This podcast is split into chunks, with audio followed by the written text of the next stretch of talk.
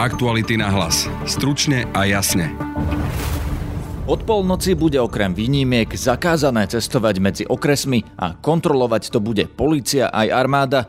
Ľudia však na veľkonočné sviatky cestujú, prispôsobili sa a nejdú zajtra, ale dnes. Boli sme sa pozrieť na Bratislavskej hlavnej stanici. Do Prešova. Domov sa musíme nejako dostať. Je. Za dve hodiny sa vraciam naspäť. Prečo? Lebo od, od polnoci je to vraj zakázané.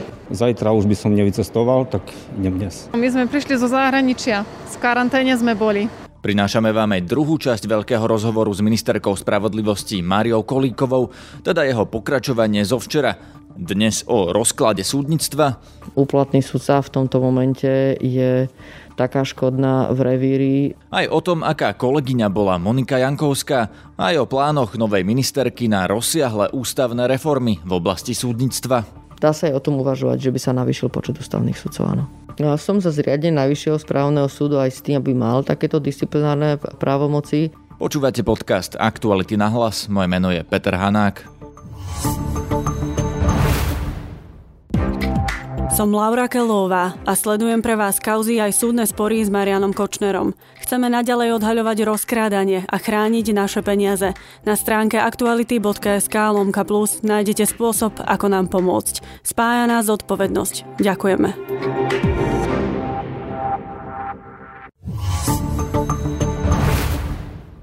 Je útorok o 10 minút 12 hodín, tesne pred obedom. A ja som práve prišiel na Bratislavskú hlavnú stanicu, aby som sa pozrel, či ľudia cestujú domov na sviatky. Prvé, čo vidím, sú ľudia s batohmi a taškami, ktorí sa hrnú na stanicu. O pár minút totiž odchádzajú dva rýchliky do Košic. Keď som posielal otázky na železnice, tak tvrdili, že rýchliky nie sú vypredané. A teda, že sa ani nedá vopred kúpiť rezervácia. Preto logicky nie sú vypredané. Pozeráme, že o 12 minút, 12.04 ide rýchlik do Košic cez južnú trasu, teda Lavice zvolen. A potom 12.13, čo je o 20 minút, ide rýchlik do Košic cez Trenčín na Žilinu. Jeden je na treťom nástupišti, jeden na štvrtom, tak sa idem pozrieť najprv na trojku. Na nástupišti No, rýchlik tu stojí na stanici, čiže ľudia nestoja na nastupišti, ale sú už asi vo vlaku. Dobrý, idete na ten vlak do Košic? Áno. Dobrý. Odkiaľ s takou veľkou taškou? Odtiaľ z Bratislavy. Na, na sviatky domov či ako? No, skončil som prácu a idem domov. Nebojíte sa, že vo vlaku sa nakazíte? Mám obavy, no ale Čo by ste odkázali premiérovi Matovičovi? On teraz povedal, že ľudia nemajú cestovať domov na sviatky, myslím, že je dobré rozhodnutie. Ale vy cestujete. No, lebo musím, ináč by som necestoval. Prečo musíte? Lebo idem z práce domov. Ale to je práve to, čo mu chceli zabrániť, nie? A, a, a mám na ulici byť? Že nemáte byť kde v Bratislave. No. Dochádzate denne, či ako to je? Nie, na týždeň. Ale ten týždeň by ste nemali kde byť? No zajtra, keďže mám voľno, zajtra už by som nevycestoval, tak idem dnes. To je posledná možnosť. Domov idem. Domov na sviatky? Nie, na dovolenku na mesiac aspoň.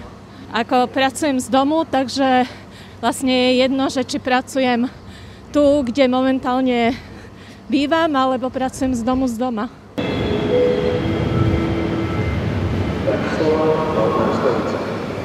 Eurocity 278 Metropolitan železničnej spoločnosti Slovensko zo smeru Nové Zámky. Ďalšia osoba s batohom a taškami. Dobrý, prosím vás, kam cestujete? Do Trenčína. Čo tam? Domov. Na sviatky? Nie. Za dve hodiny sa vraciam naspäť. Prečo? Lebo od, od polnoci je to vraj zakázané. Tak idete teraz na otočku? Áno. A potom idem do práce. A Čo vlastne potrebujete v Trenčíne na dve hodiny? A iba doniesť našim nejaké veci na sviatky. Takže ste ako taký zásobovač. Teoreticky.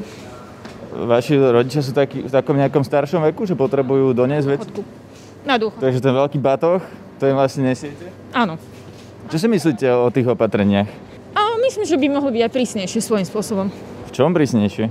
Napríklad, že by sa viac kontrolovala, kto čo nosí, rúšky, rukavice, že či ľudia vychádzajú len nejakých dôležitých dôvodov. Pozerám, že vy máte aj gumové rukavice, väčšina ľudí ich nemá. Lebo som zdravotník. Vlaky nevyzerajú byť plné, aj to nám avizovali zo železníc, že nemajú taký veľký záujem ako bežne cez sviatky, že ľudia necestujú a nevypredávajú vlaky. Teraz sa pozerám do okna kúpečka a Je tam pár ľudí, no dvaja ľudia sedia v kúpečku, nie je to tam plné. Dobrý, prosím vás, kam cestujete? Dobrý deň. Do Čace. A čo tam v Čaci? Domov ideme. Na sviatky? Uh, no, áno, my sme prišli zo zahraničia. Z karanténe sme boli. Co ste boli v Gabčíkove v karanténe, či kde? Veľkomederi. Takže dva týždne ste boli v karanténe štátnej, teraz idete do domácej. Áno. Nie, už nám skončila. Dnes, dnešným dňom nám končí karanténa. 14 dní sme boli. 14 dní sme tam boli. A ste boli testovaní? Áno, Všetko negatívne, bratu. negatívne. No a teraz to, že idete vlakom, nebojíte sa, že sa nakazíte?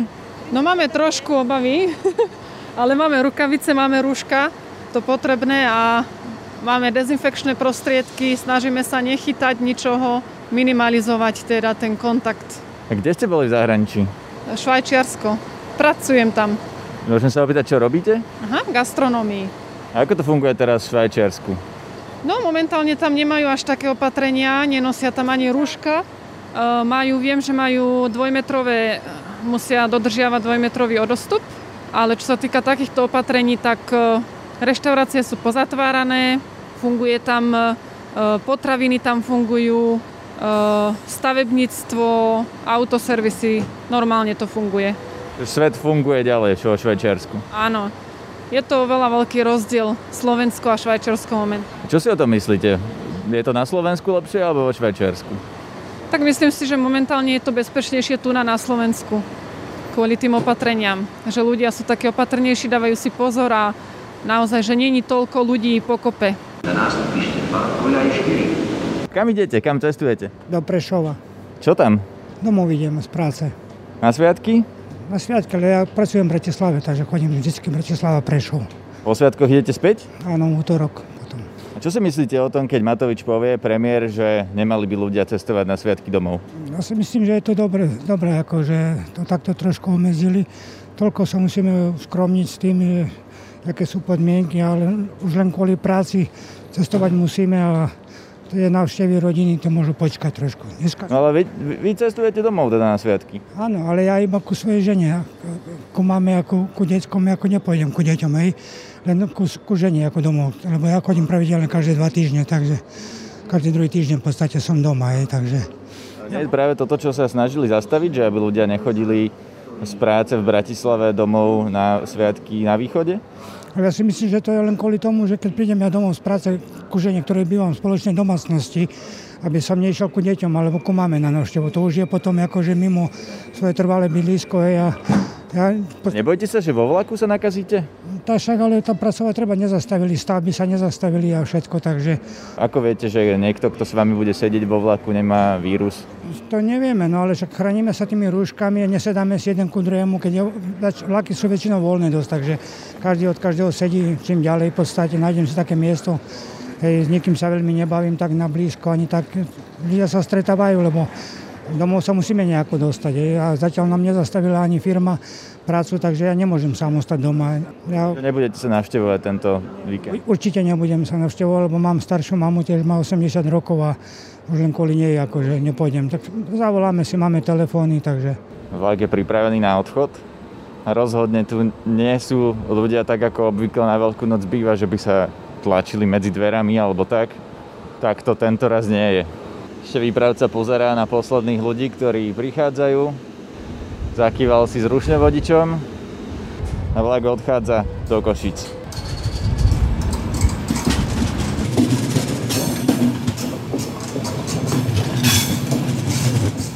Aktuality na hlas. Stručne a jasne. Už vo včerajšom večernom podcaste sme vám priniesli prvú časť rozhovoru s novou ministerkou spravodlivosti zo strany za ľudí Máriou Kolíkovou. Na webe Aktuality.sk si tento rozhovor teraz môžete aj prečítať. V dnešnom podcaste vám prinášame jeho druhú časť. Nahrávali sme v piatok. Okrem Najvyššieho súdu je problém aj na Krajskom súde v Košiciach, odkiaľ odišlo teraz 11 súdcov, vrátane predsedu súdu pána Volkaja, vrátane šéfa Združenia súdcov pána Sopoligu. Čo sa tým vidíte? Prečo zrazu odišlo celé toto krídlo, ktoré bolo kedysi silné v justícii, mali aj svojich zástupcov v súdnej rade. Aj pán Volkaj tam bol, aj pán Sopoliga. Prečo teraz odišli? Ja by som to považovala skôr za taký prirodzený vývoj. A treba tiež povedať, že to bolo, že bolo plánované, že väčšina súdcov na Košickom súde odíde do dôchodku. Bolo to len otázka času. To, že to bola ako sa javí e, zvonku organizovaná akcia, tak to môže vyvolávať možno u časti ľudí znepokojenie, že či nám funguje Košický krajský súd. Ale faktom je, že ten počet súdcov na tomto súde bol v nadpočte. A teraz sme sa priblížili k tomu, čo je ten počet, ktorý je potrebný na tomto súde. S tým, že na tomto súde už sú dané miesta a ja verím tomu, že manažér tohto súdu využije všetky svoje zručnosti k tomu, aby zabezpečil riadny chod súdu. Má k tomu všetky možnosti. Čiže, ak to správne chápem, neplánujete ich nahradiť alebo neplánujete to nejakým spôsobom riešiť, že vám odišlo 11 skúsených sudcov? V tomto momente je to v rukách človeka, ktorý vedie Košický súd. No ale vy ako ministerka ho môžete odvolať a vymeniť. No, v tomto momente mojim, to, čo je moje priestor, je vypísať nové výberové konanie na šéfa Košického súdu, čo samozrejme urobím, ale sú tam podpredsedovia, ktorí v tomto momente vedú súd a majú zodpovednosť za riadny chod súdu a majú v rukách všetky nástroje. Moja pôvodná otázka k tomuto bola, že prečo si myslíte, že odišli tí sudcovia práve teraz do dôchodku? Lebo hovorí sa viacero takých legend, že prečo. Jedna je, že nechcú podstúpiť tie vaše previerky. Čo si o tom myslíte? Tak ak toto je dôvodom, tak ehm, samozrejme ja to môžem len rešpektovať a ja to akceptujem. Ste rada, že odišli? Ak sa bali previerok, určite. O tom, ako, ako budú vyzerať tie previerky, sme sa už rozprávali. Poďme k akcii Búrka. Vy ste nastúpili do čela spravodlivosti aj v čase, keď vlastne policia spustila veľkú akciu Búrka, ktorá spôsobila koniec viacerých sudcov, ktorí buď sú trestne stíhaní, niektorí sú aj vo väzbe. Pani Jankovská napríklad bola vaša kolegyňa na ministerstve spravodlivosti, bola štátna tajomnička v čase, keď ste boli štátna tajomnička aj vy. Aká bola pani Jankovská kolegyňa? Nebola to moja kolegyňa. Ja teda označujem viaceré osoby za kolegov, s ktorými spolupracujem, ale keďže sme spolu nespolupracovali, tak moja kolegyňa to nebola. Čiže ona sedela v kancelárii na tom istom ministerstve na funkcii e, v podstate rovnakej, teda štátnej tajomnička, nebola vaša kolegyňa? Nepamätám si žiadny projekt, na ktorom by sme spolupracovali. Lebo ste mali inak rozdelené kompetencie, či ste nemali dobrý vzťah jednoducho? Nepamätám si ani kompetencie, pri ktorých by sme zdieľali nejakú spoluprácu a no, vlastne si nepamätám žiadnu spoluprácu. Čiže na ministerstve pod pani Žitňanskou to fungovalo tak, že traja najvyššie postavení ľudia na tom ministerstve nespolupracovali? Ja som nemala projekt, na ktorom by som spolupracovala s pani Jankovskou. Ani ste nemali napríklad spoločné porady?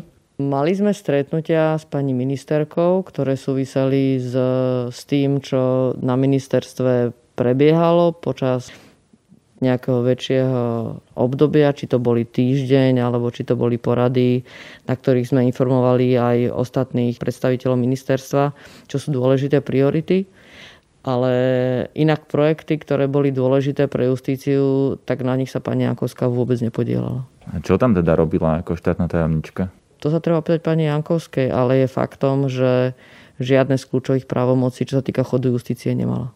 Ako ste ju v tom čase vnímali? Teda ona bola taká odstavená na tom ministerstve, keď nemala kľúčové právomoci, alebo, alebo čo?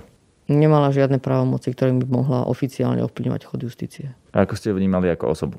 Nemala som k nej žiadnu dôveru. Prečo? Vzhľadom na všetky informácie, ktoré som vnímala, mala som k dispozícii rozhodnutia, ktoré e, boli na ministerstve počas toho, ako bola štátna tajomnička, skutočnosti, že ľudia z jej okolia sa stali sudcami. Bol to pre mňa človek, ktorý bol absolútne nespolahlivý. Tí ľudia, ktorí sa stali sudcami okolo Jankovskej, vy ich poznáte aj z ministerstva? Nie, ja som ich nepoznala, ale tie informácie boli verejne dostupné, že to bola vlastne vedúca kancelárie, že to boli jej generálni riaditeľia. To pre mňa bolo absolútne nepripustné, aby ľudia vlastne, ktorí pracujú na takýchto pozíciách na ministerstve, a vlastne blízki ľudia istým spôsobom k, s ohľadom na tú nadradenosť a podradenosť k, k osobám, ktoré mali alebo riadili výberové konania, takže by sa stali sudcami. Pre mňa bolo nepripustné, aby som ja mala napríklad prístup k, k testom alebo k, k obsahu otázok a odpovedí z výberových konaní a súčasne ľudia ako napríklad moja vedúca kancelária by sa stala sudcom. To, keď som sa dozvedela, tak to bola tiež jedna z vecí, ktorá mi len potvrdila, že toto je nepripustné a určite nemôže mať žiadnu dôveru v takýchto ľudí. Že to fungovalo tak, že pani Jankovská mala prístup k otázkam a že jej ľudia sa k nim zrejme dostali? Logicky to tak vyzerá, ale ja o tom nemám žiadne dôkazy. Ja som mala vážne podozrenie a nepáčilo sa mi to. Aj sa to nejako preverovalo v tom čase, keď vlastne hovoríte, že pani Jankovská tam bola vlastne taká ako keby odstrčená? Čo, či sa malo, čo, či sa preverovalo, nerozumiem. No tieto podozrenia, ktoré ste mali, či ste to niekomu povedali, že, že niečo také sa tam deje, alebo ak ste mali podozrenie, či ste si ho nechali pre seba, alebo či ste upozornili pani ministerku Žitňanskú. Ale tam už nebolo na čo upozorňovať, tu už vlastne o to, že my keď sme nastúpili s Luciou Žitňanskou, tak sme pochopili, ako sú dané právomoci, kto má aké kompetencie, kto má k akým veciam prístup a nastolili sme veci na novo. Takže my sa môžeme rozprávať o tom, že či si myslíme, že je za správne, aby aj osoba v takejto vysokej pozícii na ministerstve mala prístup e, v takejto miere e, podľa mňa k, k obsahu výberových konaní. Ja som to považovala za nepotrebné aj nevhodné. Ja som taký prístup e, nemala. Koordinovala som práce na tom, aby výberové konania prebiehali, aby prebiehali v nejakej kvalite ale považovala som za nenáležité napríklad, aby som k tomu mala priamy prístup.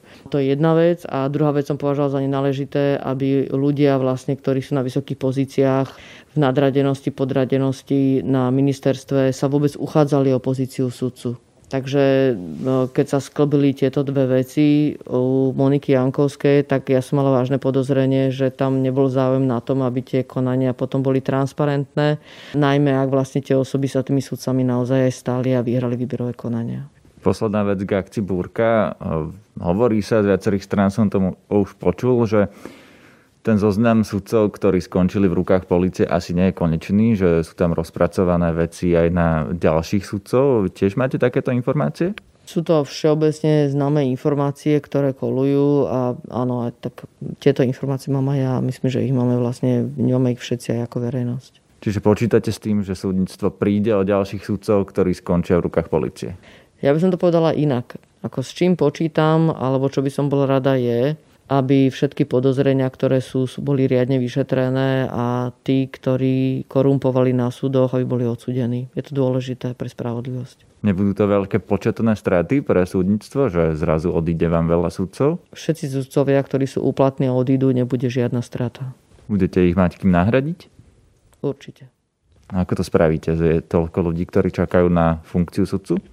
Ja by som to povedala inak. Úplatný sudca v tomto momente je taká škodná v revíri, že určite nám nepomáha. Čo bude v programovom vyhlásení vlády o spravodlivosti? Čo sú vaše také zásadné veci, ktoré ste tam napísali?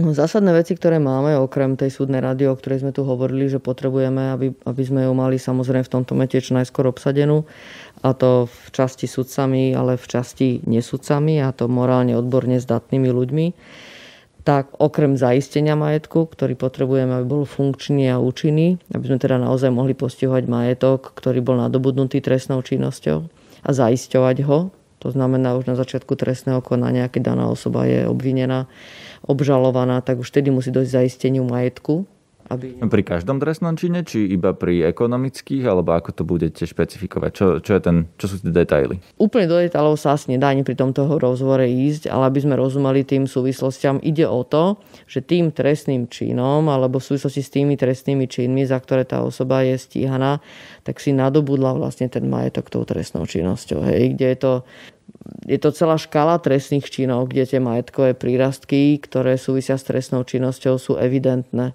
Či už sú to podvody, majetkové podvody, aj e, korupcia, korupcia na súde, s tým súvisia zjavne majetkové prírastky, ktoré, ktoré sa týkajú práve samotných uplatkov, tak nie je na mieste, aby sme ich nepostihovali a treba ich postihovať veľmi dôsledne a včas, aby sme ich zachytili.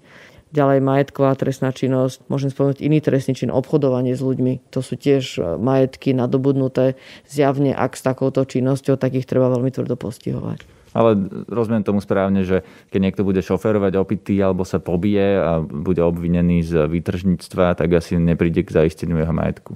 Nie, samozrejme, tam musí byť priama súvislosť medzi tým. Sa bavíme sa o majetkových prírastkoch stresnej činnosti. To znamená, že musí sa jednať vlastne o majetok, ktorý ja som získala e, na základe trestnej činnosti. Nie to, že niekto spácha trestný čin. To potom, keď sa bavíme o tom, že vlastne niekoho ideme postihovať majetkom za to, že spáchal trestný čin, to je niečo iné. To sa bavíme potom o nejaké peňažnej sankcii, ale to, úplne, to sme úplne niekde inde. Ale z toho, čo vy sa chystáte navrhnúť, napríklad keby to platilo, tak Ladislav Bašternák by už nemohol rozpredať majetok, ale bol by mu zaistený v ktorom momente? V momente obvinenia, obžaloby, kedy? No už pri momente obvinenia sa môžeme baviť o tom, že to je ten prvý moment, kedy môže byť veľmi účinné zaistenie majetku, ale už to súvisí aj z, o to, aký trestný čin ide, o aké konanie. V tomto prípade asi tam by to bol najúčinnejšie. Áno zaistenie do času, kým sa to vyšetrí, kým by teda o neho mohol prísť aj v riadnom súdnom konaní. Áno, vlastne my sa rozprávame o tom, že sú to úkony, ktoré vám zamedzia tomu, aby ste ten majetok rozpredávali, prevádzali ďalej a potom štát dodatočne hľadal vlastne, o ktorý majetok sa jedná, ktorý účelov bol rozpredaný, aby sa vlastne tá osoba vyhla tomu, že by ten majetok prepadol štátu. Čo idete robiť v, s hmotnou zodpovednosťou politikov? Keď napríklad podpíše niekto nevýhodnú zmluvu, ukáže sa, že tam bol nejaký finančný rozdiel. Akým spôsobom presadíte toto? Toto nebola úplne moja agenda a ja si myslím, že dokonca, že v tejto agende už máme celkom dôslednú právnu úpravu v trestnom, v trestnom práve a kedy bolo zavedené niekoľko rokov dozadu nedbanlivostný trestný čin, pre verejných činiteľov. To znamená, nie je tam potrebné hneď umyselné konanie, ktoré práve súvisí s, aj s tou hmotnou zodpovednosťou. Tu treba naozaj tú právnu úpravu nastaviť tak, aby sme na jednej strane postihovali konanie politikov, ktoré je v zjavnom rozpore so zákonom, ale na druhej strane e, vytvorili reálne politikový priestor, aby mohol robiť vážne rozhodnutia a nebal sa následkov, že to rozhodnutie môže byť dodatočne vyhodnotené možno ako nesprávne politicky. Tu ja si myslím, že treba naozaj nájsť e, dobrý balans. Rozumiem, poďme na ďalšie body, ktoré teoreticky by ste mohli zmeniť. Reforma prokuratúry. Chystáte nejakú? V rámci prokuratúry to, čo považujeme za dôležité, je výber generálneho prokurátora, výber špeciálneho prokurátora bol transparentný a bol tu rozšírený okruh pre kandidátov na túto pozíciu a presadzujeme tu model, ktorý by bol blízky modelu, kedy sa robí voľba ústavných sudcov v parlamente. Takže budete meniť zákon, ktorým sa vyberá a volí e, generálny prokurátor a špeciálny prokurátor. Áno, súvisí s tým zmena zákona k prokuratúre. No a čo konkrétne? Bude sa môcť uchádzať o miesto generálneho prokurátora niekto, kto nie je prokurátor, alebo čo chcete zmeniť? Ja osobne som presvedčená, že toto nie je správna cesta. Ja sa prikláňam k tomu, aby výber prokurátora, generálneho prokurátora, špeciálneho prokurátora bol z, z prokurátorov, ktorých máme vo funkcii. Ja som presvedčená, že máme tam veľmi silných kandidátov na tieto pozície. No a čo teda chcete zmeniť v tom procese? Len to, aby bolo verejné vypočutie v parlamente? To verejné vypočutie a ten spôsob, ako, boli, ako to vypočutie prebehlo ústavných súdcov, ja si myslím, že je veľmi dôležité, lebo to nám, to nám ukáže veľmi veľa o tých kandidátoch a následná potom voľba k týchto ľuďoch je určite iná, ako keď e, je to voľba o menách a nevieme si presne pod tým predstaviť toho konkrétneho kandidáta. A tým, že to prebieha verejne, aj verejnosť môže vidieť kvality, ako aj slabosti jednotlivých kandidátov a potom lepšie rozumieť rozhodnutiu, ktoré je na konci. Tu voľbu ústavných sudcov ukazujete ako taký príklad, ale v minulosti sa veľa diskutovalo aj o tom, či sa nezmení tá voľba ústavných sudcov. Vieme, že teraz najbližší ústavní sudcovia sa budú voliť asi až o 9 rokov, ak sa nič zásadné nestane, ale to by práve vytváralo priestor na to, že by ste ju nastavili ideálne tak, ako by ste chceli a nikto by vás neobviňoval z toho, že to robíte preto, lebo si tam chcete dosadiť vlastných ľudí. Čiže moja otázka je, či chcete zmeniť niečo na voľbe ústavných sudcov. Pri voľbe ústavných sudcov to, čo musíme urobiť, je, aby nedošlo k takému patovej situácii, ako bola, že sa vlastne ústavní sudcovia nevedeli navoliť a sfunkčniť ústavný súd. Takže to, čo treba urobiť, je zamedziť, alebo respektíve urobiť nejakú brzdu per parlament, aby k takéto situácii nenastalo. Tých možností je viac viacero. Jedna z možností je, že sa určia iné orgány, ktoré vlastne v takomto prípade prevezmú tú rolu a bude to toto bude vlastne ako keby ten trest pre parlament. Nebol si to schopný urobiť v nejakom čase, no tak to urobiť niekto iný.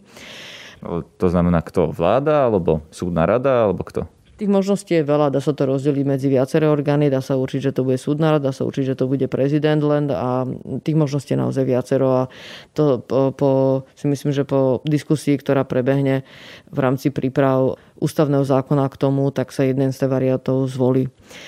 To je takže jedna vec je mať takúto brzdu pre tú patovú situáciu. Ďalšiu z vecí, ktorú by sme mali riešiť na ústavnom súde je určite zamedzenie tomu, že momentálne je ústavný súd nastavený, že nám dojde k jeho gomene politickou reprezentáciou jednou k väčšine ústavného súdu. A to môžeme urobiť tak, že nastavíme funkčné obdobia pre eh, jednotlivých sudcov ústavného súdu, aby došlo k postupnej obmene toho ústavného súdu a viac reflektoval, by som povedala, aj eh, normálny vývoj eh, demokracie od jedných volieb k ďalším aj v rámci parlamentu a takto sme ho postupne obmenili ten ústavný súd. Ale to nehovoríte asi o tých sudcoch, ktorí tam už teraz sú na najbližších 9 a 12 rokov to by bolo zložité zasiahnuť voči týmto sudcom, ktorí tu sú, ale existujú aj iné nástroje, ako by sa dalo uvažovať nad tým, aby sme aj teraz ešte spestrili ten ústavný súd. To znamená čo? Ďalší sudcovia? Dá sa aj o tom uvažovať, že by sa navýšil počet ústavných sudcov, áno.